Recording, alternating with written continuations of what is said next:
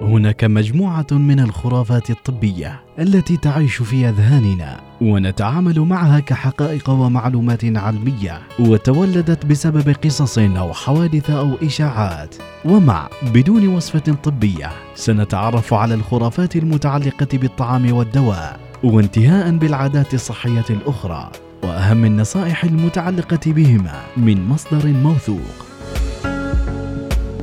يا كثر الخرافات اللي تنتشر وإحنا المساكين اللي نصدقها. في معلومة تقول يمكن هالفترة الكثير من الشباب يتداولوها أن الحلاقة بالموس والحلاقة عكس منبت الشعر تجعل الشعر ينمو أسرع وبخشونة أكثر.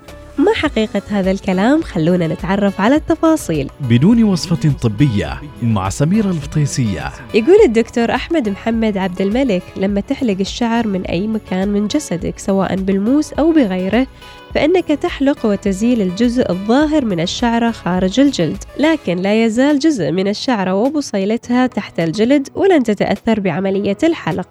خلال أيام راح يكبر هذا الجزء تحت الجلد وراح يطابق الشعرة المحلوقة تماما من ناحية النعومة والكثافة واللون لكن ليش يصير الشعر خشن بعد الحلاقة؟ الشعر المحلوق قمته غير متساوية بالأعلى فيشعر الشخص أن رأس الشعرة خشن أو مدبب ويظهر وكأنه أغمق أو أشد كثافة مما كان عليه في السابق في حين أنه ليس كذلك جمال ونعومة لون كثافة سماكة شعر أي إنسان تتحدد بجيناته ولا شيء غير جيناته مع التأكيد أن للغذاء الصحي والرياضة والصحة النفسية دور كبير بالمحافظة على صحة الشعر.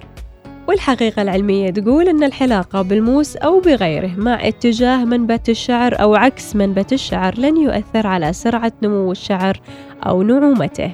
ونعيما مقدما لكل الشباب اللي جالسين هذه الفترة في بيوتهم وتعلموا ولا زالوا يتعلموا على الحلاقة من المنزل لأن هذا الشيء أفيد وأنظف لكم.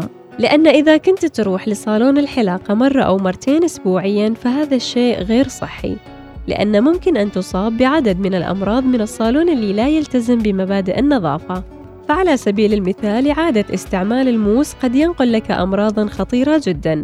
والأدوات والمناشف غير النظيفة قد تنقل لك فيروسات البرد والنزلات المعوية وبعض الأمراض الجلدية المعدية كالجرب والقمل. وينصحكم الدكتور أحمد محمد عبد الملك أن تختار صالون يهتم بالنظافة والتعقيم وأن تشتري أدواتك الخاصة وتحتفظ بهم في علبة عند محل الحلاقة لتستخدمها وحدك. تفاصيل هالمعلومة صغيرة ولكن تهمنا سلامتكم. الله يحفظكم دايما ومع ألف سلامة. بدون وصفة طبية. مع سميرة الفطيسية يأتيكم في الأوقات التالية التاسعة وخمس دقائق صباحا الرابعة وخمس دقائق عصرا السابعة وخمس وثلاثين دقيقة مساء الثانية وخمس وعشرين دقيقة صباحا.